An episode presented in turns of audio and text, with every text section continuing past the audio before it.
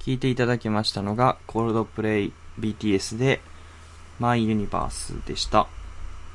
うん。はなんかかかってそうだね、確かに。い、でしょこのキラキラサウンドというかさ、こう広がる感じの、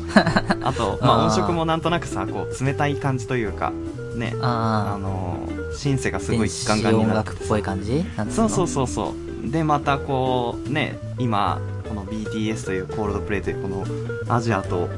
ヨーロッパの両音楽巨頭がこうかみ合ってこうなんていうんですかねこの両方のいいとこ取りみたいな曲でこの曲すごい向こう向こうつうかその欧米とかですごい聴かれてる曲なんですけどうーん。まあ、こういったそのなんていうんですか音色かつなんかこう今の熱い あ の音楽シーンを賑わしてる曲をかけてほしかったなと 何思いがなかがかってらたん滑だりよ。ましたいやなんだろうあのコウミいやいやいやい やあでもコーミーじゃなくてユーミンがかかってましたねユーミンとあああ。とあのなんでしょう僕ずっとあんまり聞いたことあの詳しくないんですけどゆうりさんの「ドライフラワー」って曲がはいはいはいはい。とあとあいみょんの「裸の心」だったかななんかそのよ要はああのちょっと前にちょっとちょっと前に流行ったみんなが好きであろう恋の歌みたいなのをずっとそれを繰り返しててなんかか。なんだろうそんなに何回も聴くような曲ではない気がするというか結構あれは歌詞でもってこうそうか。いいなって思う曲というかななんていうのこういう流し聞きでかっこいいなと思う曲ではな僕はないと思ったからそう確かあのね公民とユーミンはなんか意味がわかるけどさ あの公民っていうんだっけ公公民なんだそうね他は別にスキー場っぽい感じでもないよねまあなんかだからその j p o p の流行りのあなんか恋愛ソングみたいなでも別に冬って感じもそんなしないしその2曲そうそうだよねくどいなと思ってそう DJ のとこ乗り込んでやろうかなと思いましたけあど俺にやらせろっつって代打20俺世紀少年じゃなでいやのよった方がいいよ20世紀少年そんなあったんだっけ あそうそうあの学校で 20th Century Boys 流すみたいなあそうそうそうそうだからね、まあ、ベックあでも監禁してねうんこう同じ口ようなのあ塞りいましたでけどそうそうそうそうそうそう、まあそんなことをやろうかなと思ったけどまあ想像の中でやめておきましたね、はい っていう感じですはいありがとうございます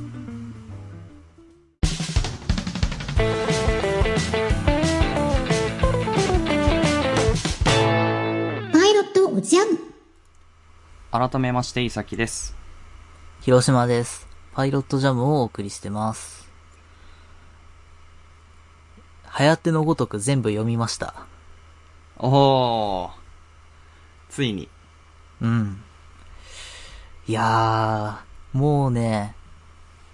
睡蓮寺ルカパートぐらいまでは当時サンデーで読んだ覚えがあったんだけど、その後はもう、全うく、初めて読む話だったんだけどさ、あ本当そう。これ、最終回に行くまでの展開とか、あ、こんな感じなんだっていうのと、はいはいあともう最後の最後のお話は、えー、っていう、ええ 全然違うじゃんっていう、あの、今まあでそうなのんだ作風と、え作風、うん、そうだねう。ん最終回が特に、あ、そんな、そんなファンタジーと思って。あちょっとこうじゃあ何ですかこうぶっ飛び要素というかそう。ただ、はあ天皇座アテネパートがファンタジーじゃん。言ってしまえば。まあ、そういうことになりますよね。うん、そう。あ、あ、そこの設定生きてたんだ、みたいな 感じ。なんていうのええあああ、のはいはいだはい。だ要するにあの、キングミダスの仕組はみいで、はいはいはい。あれがなんでああなってるかが、あうん、そっかそっかっていう。なんか別にそんなに気になってなかったけど、あ の、そこをちゃんと書くんだっていうのが。いや、でも面白かったよ。あ、面白かった。そう。で、その最終回のそのパートに行く手前で、今までちょっと出てきてはなくなってるというか、しばらく見てない設定みたいなのがいくつかあったんだけど、それを完全に捨てる話があってさ、あの、あ、そうなの。そうあの、なぎお嬢様とマリアが三千院家のお屋敷の中にあるでっい池というかさ、まあ、魚とかが一応住んでて、あの、はいはいはいマリアさんがそこで釣りをして食材を集めるみたいな設定があるんだけど、うんうんうん。二人で、あの、釣りをしましょうっつってそこに行って、はいナギが釣り上げるやつが、あの、ハヤテのごとくの中で亡くなってる設定みたいなさ、ハヤテが、あの、三千池に伝わ る秘伝の書みたいなのを読んで、いろんな奥義を覚えるみたいな、ああ、こんな設定あったね、みたいな、まあ、いらないいらないっつって捨てるみたいな話が、 えー、これであ結 構。あ、そうなんだ。そう、そういうので、そう、その最終は手前でそういうやつやって、いらない設定を全部捨てた後に、あの、必要だった設定がそこから出てくる感じだよね。すげあえ。の、そうそれは面白かった。あ、じゃあこ結構メタ、メタ的な笑いというか。そう。で、流行ってのごとくてもそんなのばっかだからね。あそうかあの。そう、だけど、そう、その、すなんていうの、整理のための話なのかなっていうのが、うんうんうんうん。そう、結構、面白かったのあ、と、そうなんだ。うん。はいはこいの、はい。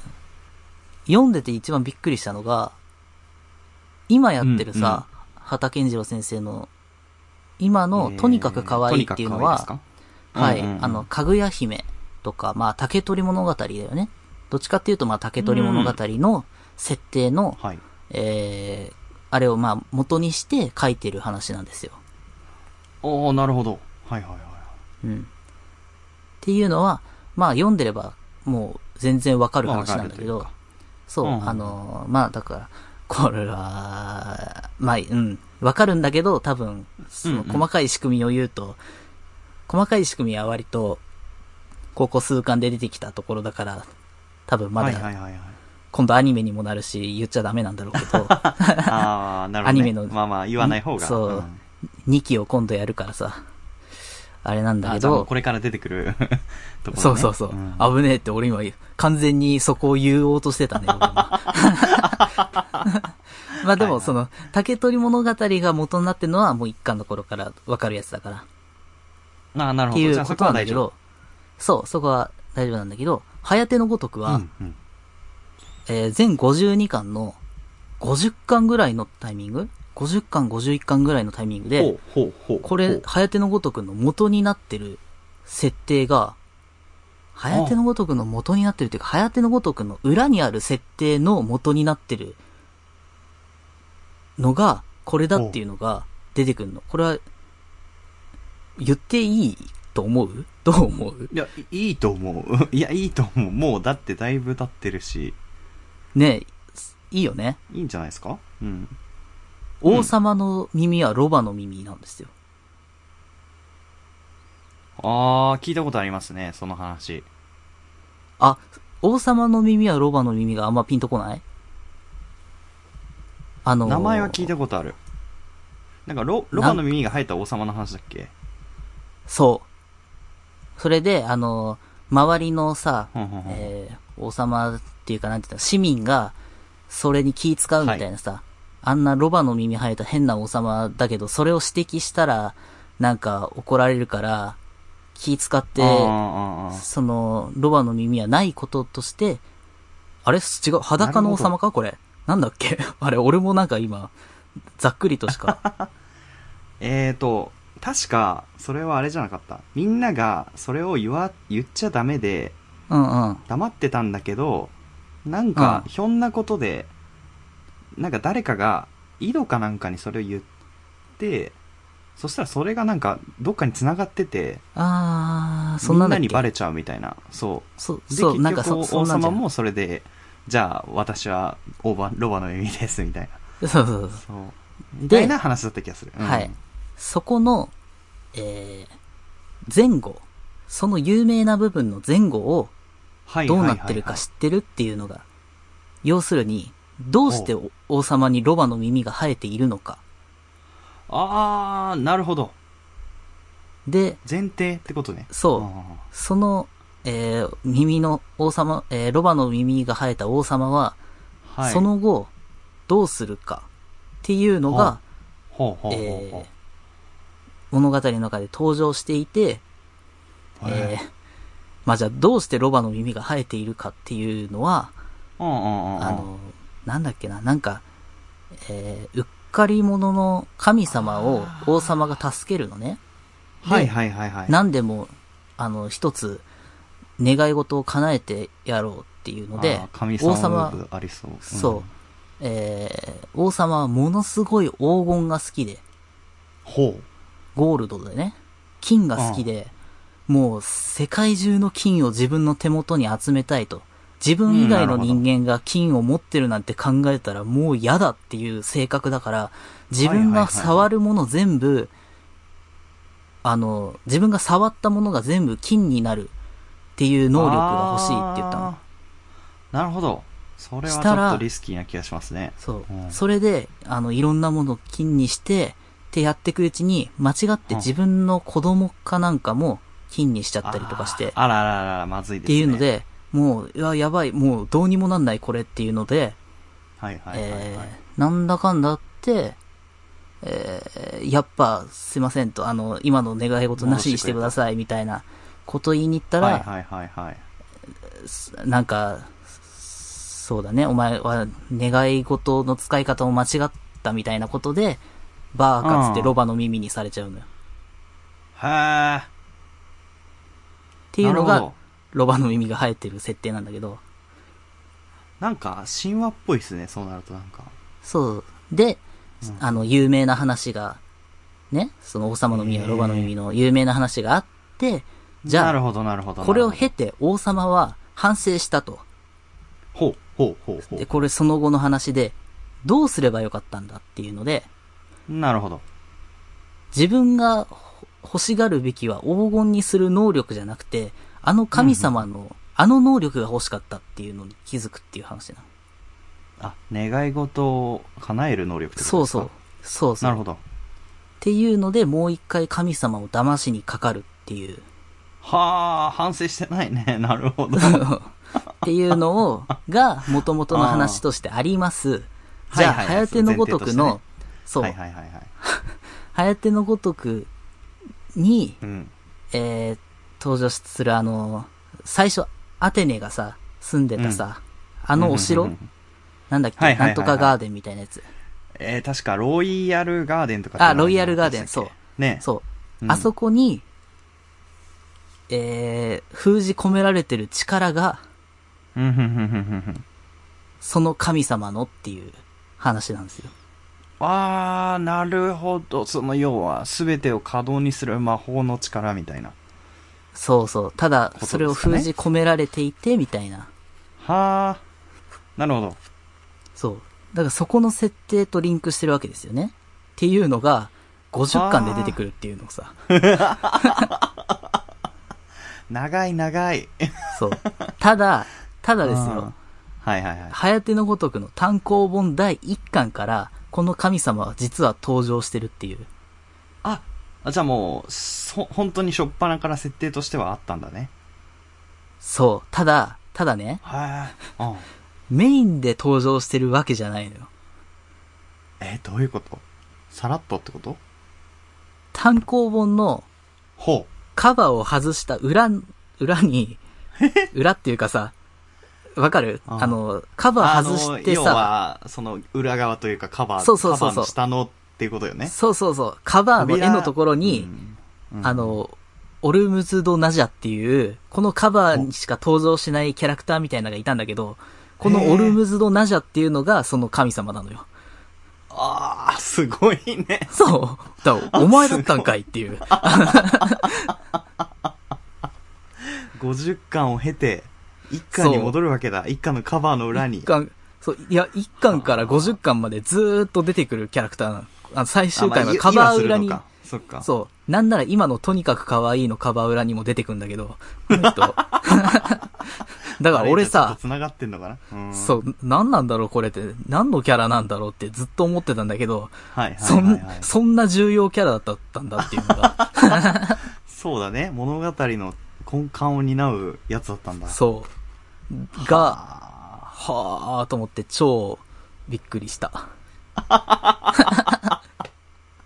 ー確かに。これ、原作、さらっと読んだ人も実は知らないとか気づいてない。結構ありそうじゃないですか。なんか、だって、単行本派じゃないとわかんないもんね、それね。あのあ、そうだカね。カバーに書いてあるとかさ、そう。そうだねあ。とそうそうそう。借りてたりするとさ、やっぱね、カバー外せなかったりするから、わかんないもあーそうだんね。ね。電子書籍とかでも無理だろうし。そっか。そう。そうなんですよ。電子書籍ってさ、なんで俺が手出さないかっていうとさ、はあいはいはいはの、いこういうところの遊びをやっぱ見たいから あなーんだでけきどさ。ないっよね。うん。そうそう確かに確かに。ていうのがね。そうだななるほどねこれは。そう。で、最終回もね、あいやー、これは、なるほどねっていうあの、あのさ、もうんうん。う、この番組でも、早手のごとく読み始めた時に俺がちょっと触れたさ、あの、うんうんうんそもそも、第1巻、第1話、はいえー、早手となぎお嬢様の出会い方って覚えてるって話したじゃん。あー、しましたしました。うん。そう全然僕ら覚えてなかったよね実ははそうそうう、ん早手ってなぎお嬢様を誘拐しようとしてたのねっていう、うんうんうん意外だっ。たわ、みたいなさ、言ったけどさ、ね。うん。最終回の方で、最終巻の方で、はいは。ないぎお嬢様がそれを知るっていうさ、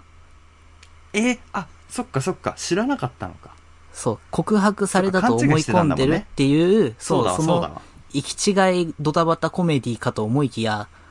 はそれを知るシーンがあるんだけど、あー、それは。その時のなぎのリアクションが、うん。はめちゃくちゃ、いいっていうかなんていうかさ、あはあはあこう、俺の好みなんだけどさ、はいはえいっはい、て、え、だって私のこと好きだって言ってたじゃんみたいなことから、うんうんうん、あー、そっかーって、全部私の勘違いかーっていう ので、完全に塞ぎ込むシーンがあるんだけど、まあ、振られちゃう側のヒロインの方ですよね。そう、んそう、だ俺の好みっぽいでしょ、これ。そうですね。 うん。そう。 ドストライクって感じしますけど。そうんで、この時の表情がめちゃくちゃ、なんていうのかな、いいっていうか、なんていうか、ちょっと読んだ切時にない感じなんだ。そう、思ったのは、あの、NHK にようこその中原美咲ちゃんみたいな、中原美咲要素が結構あるなと思って、この、はいはいなんていうのはい。あ、NHK によこそってあれですよね。漫画ですよね。うん。そうそうそう、漫画とかアニメとか、多分元柄のべなのかな、そおう、っていう、その、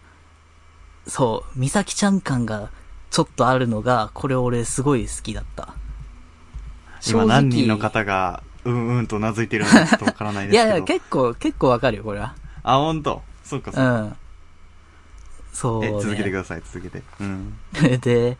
いやー、正直俺、ナギってあんま好きじゃなかったんだけどさ、これまで。あ、そこまでは。はいはいはい。そう。ここの振られざま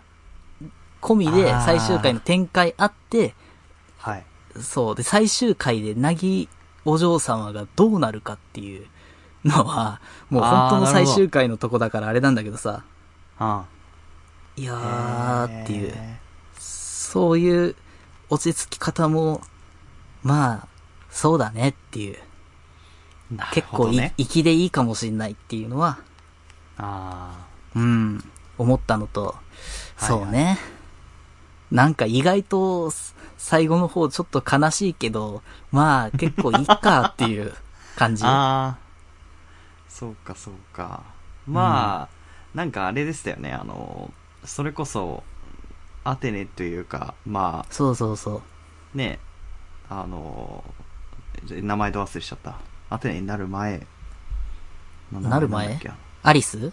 そうだ、アリス。そうそう。うん。そうそうそう。が、その、ハ手にね、告白して、なんかこう、すれ違っちゃったみたいな、なんかシーンの話を前にしてもらったけど。あ、ああ、あれはアテネだよ。アリスは偽名だよ。あの、そうだっけか。うんそうそうそう。いや、なんか割とその、すれ違い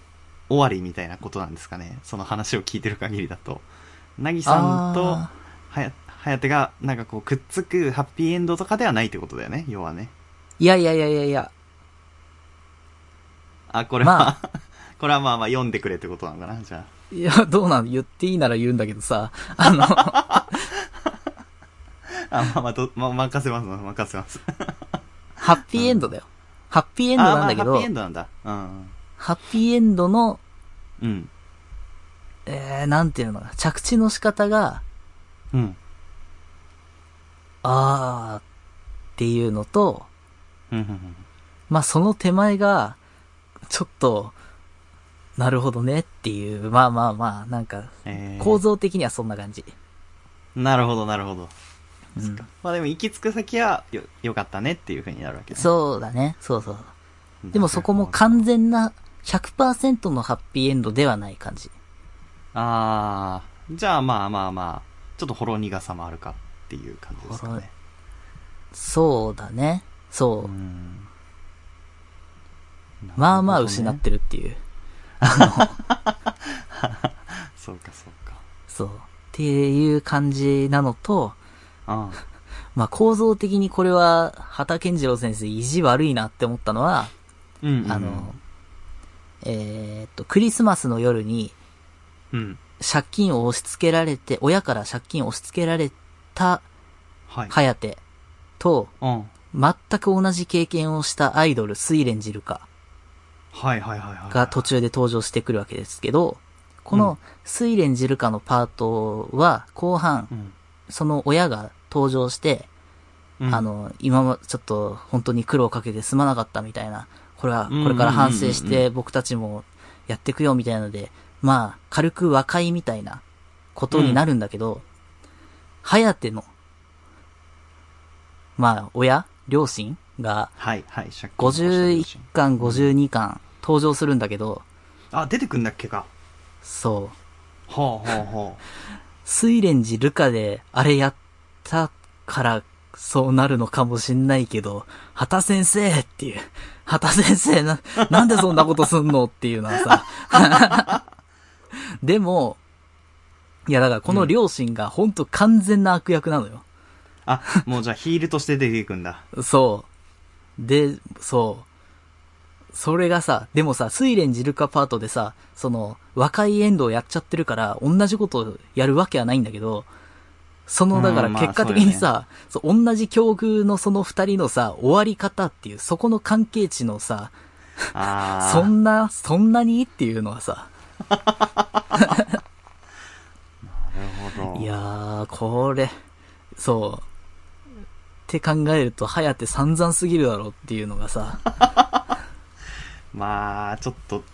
親が出てくると嫌な予感はしますよね。 僕は読んでないですけほどん。しかも登場の仕方がマジでなんかむムカつくのよ。あ、そうなんだ。そう。っていうので。へーでもそこは、だから、スイレンジルカとの、ひあの、対比になってるのも、あー割といい感じっなるほどね。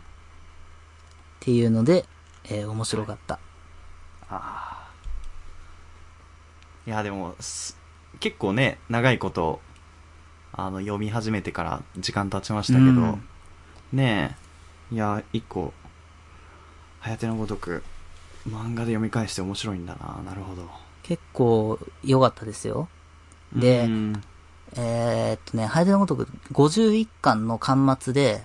はい。作者が触れてるので言うと、あの、この、ハヤテのごとくはもうそろそろ終わりますけど、えっ、と、実は、えっと、ハヤテのごとくには、ハヤテのごとくって2005年の設定なんだけど、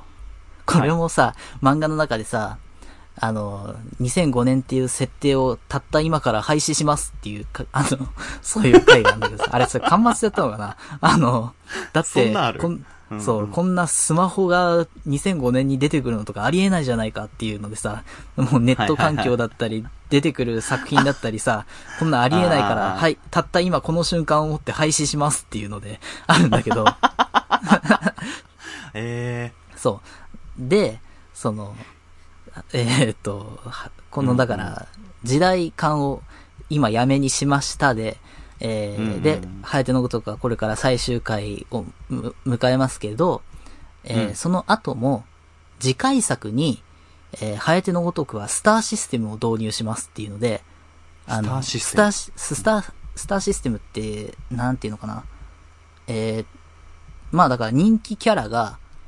ーうん同じ作者の他の作品にもちょっと登場するみたいなさ。はいはいはいはいはい。要は、なんていうか、すまあ、その、その読者、漫画の先生が好きな読者はにやりとするような感じですよね。そうだねもうそ作んな品感まじたいで出てくるっていうのは。。そうそううそう。っていうのをスターシステムっていうんだけど、ええー、あ、知らなかった。うんうんうんこれを導入しますっていうので、だから、ハエテのごとく の人気キャラが次回作にあー出ると思いますっていうことを言ってるのね、51巻あーあのも巻うもう末言っで。てるんだほうほうほうそほうう。ただ、俺とにかく可愛いで見た覚えがないのよ。いや、出てんのかもしんないけどさ、そうかナギやらその颯やらがう出てくん、るちゃんと見たら感じもないうん出てくんのかもしんないけど、いや、でも人気キャラってのがどれかもわかんないからね。ああそういうことなるほどそう。ね確え、かにねひなぎくかもしんないし、人気キャラと か言うと。いや、でも出しにくいと思うけどさ、出しにくいひなぎくだろうけどがそううん。とかって思っうんそうねそううんそんな感じのことを言ってるから、あれ、とにかく可愛い、もうこれ読み返さなきゃいけないのかっていうのがありつ つ、はいはいはいはいあと、まあ、こないだ出たとにかく可愛いの新刊の巻末では、ハエテのごとく2っつって、あの、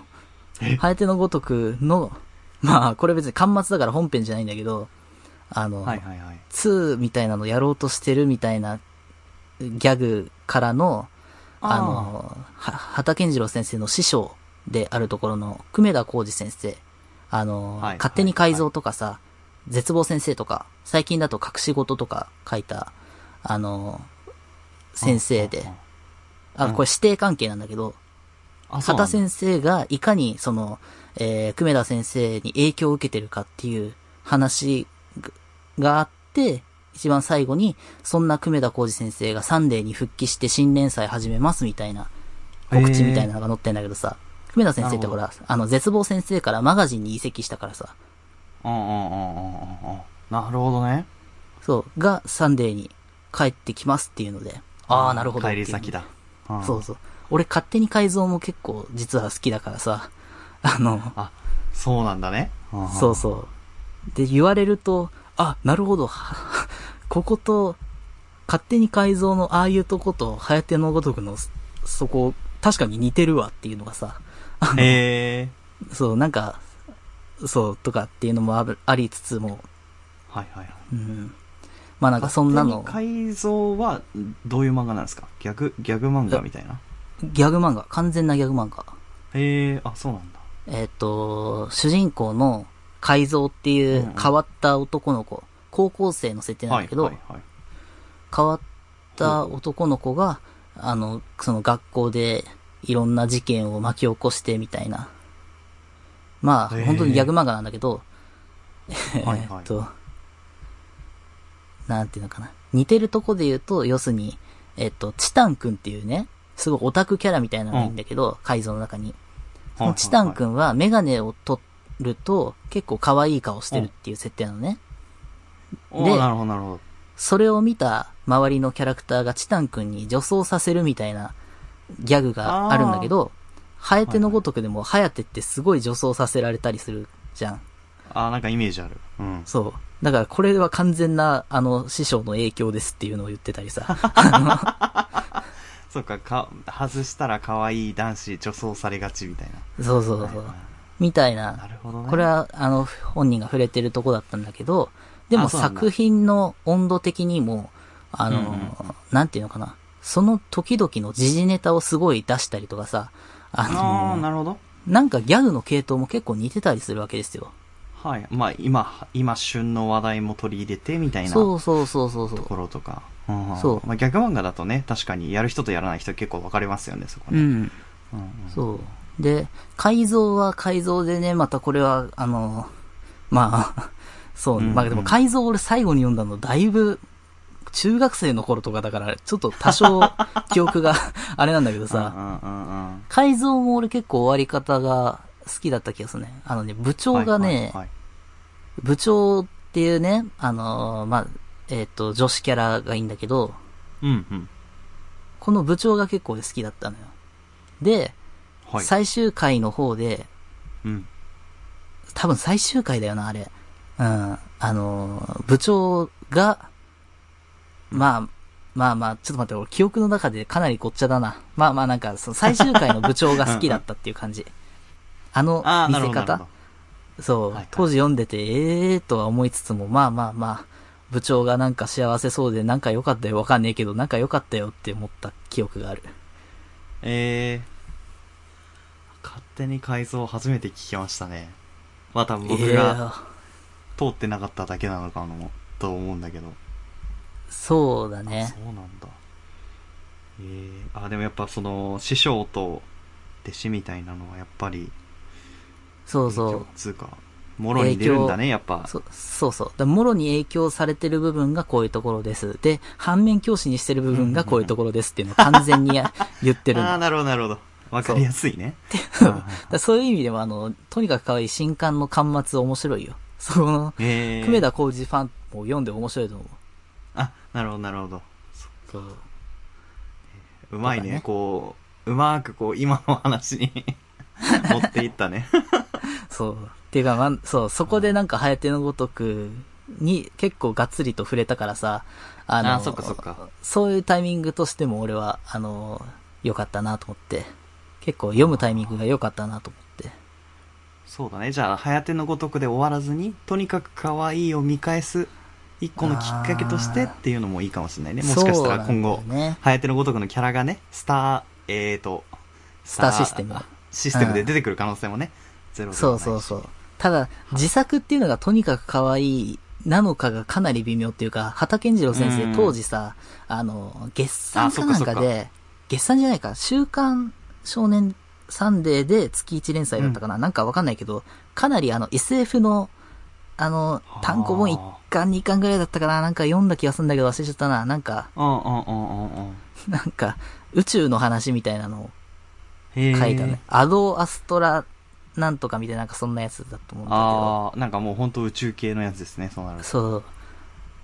ていうのをやってたり、えーっと、へあれか、それが声優っていう、まあこれでも作画だけだから多分、これではないと思うんだけど、まあわかんない。当時に2、3個連載やってたからさ、その、 ーそっ死んちじゃうに死んじゃうそっちに出てきてる可能性もなくはないかなとかってあいーもうのをうすでに回収思いつつも済みかもしれないってことうーねん、でも、そっかそっかはやてのごとくの巻末で言ってるから多分、とにかく可愛いのことだろうっていうふうには、うんうんうんうんか、もう全く本人が、ああ、そういえばそんなこと言ったね、みたいなこと言いそうだからさ、なんか、 あの、そう、まだ出てないかもしれないけど。っていうね。皆さん読み返してくださいはい。そんなです。パイロットおじゃん曲です。はい今回、なんだろうな、もう、もう奇跡だなって、もうこの曲しかねえわって俺は思ってんだけど、おーおーおーオープニングでほら、ミステリーという中でのさ、あの、今回の話、うん今回どういう話だったか。えーそうですねでは、えっ、と、まあ、アイビーハウスっていうので、えっ、と、ととのうくんの先生の、えー人、先生なんつうんだっけ天達さんあま、また、あ、アマタスさんか。うんアマタスさん、キツタカさん、ツタさんのはい、この、えー同級生と再会するっていう話だったじゃないですか。うんうんうんうんうんそうですねそう。もう、伊崎くんがこれもしかしたら選ぶかなと思ってたけど、 ねえ俺はだからその、吉高さんと再会する曲として、今日はこれを、おおそう。っていうのと、実はさっきちょっと触れた、えー、ハエテのごとくの、えー、ねえメインヒロインのナギですよね。はいはいはいはい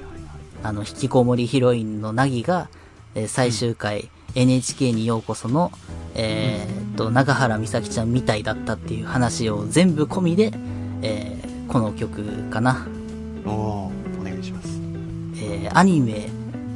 NHK にようこその、えー劇中歌だったかな。えうんー大月健二と吉高文彦で、日本引きこもり協会のテーマ。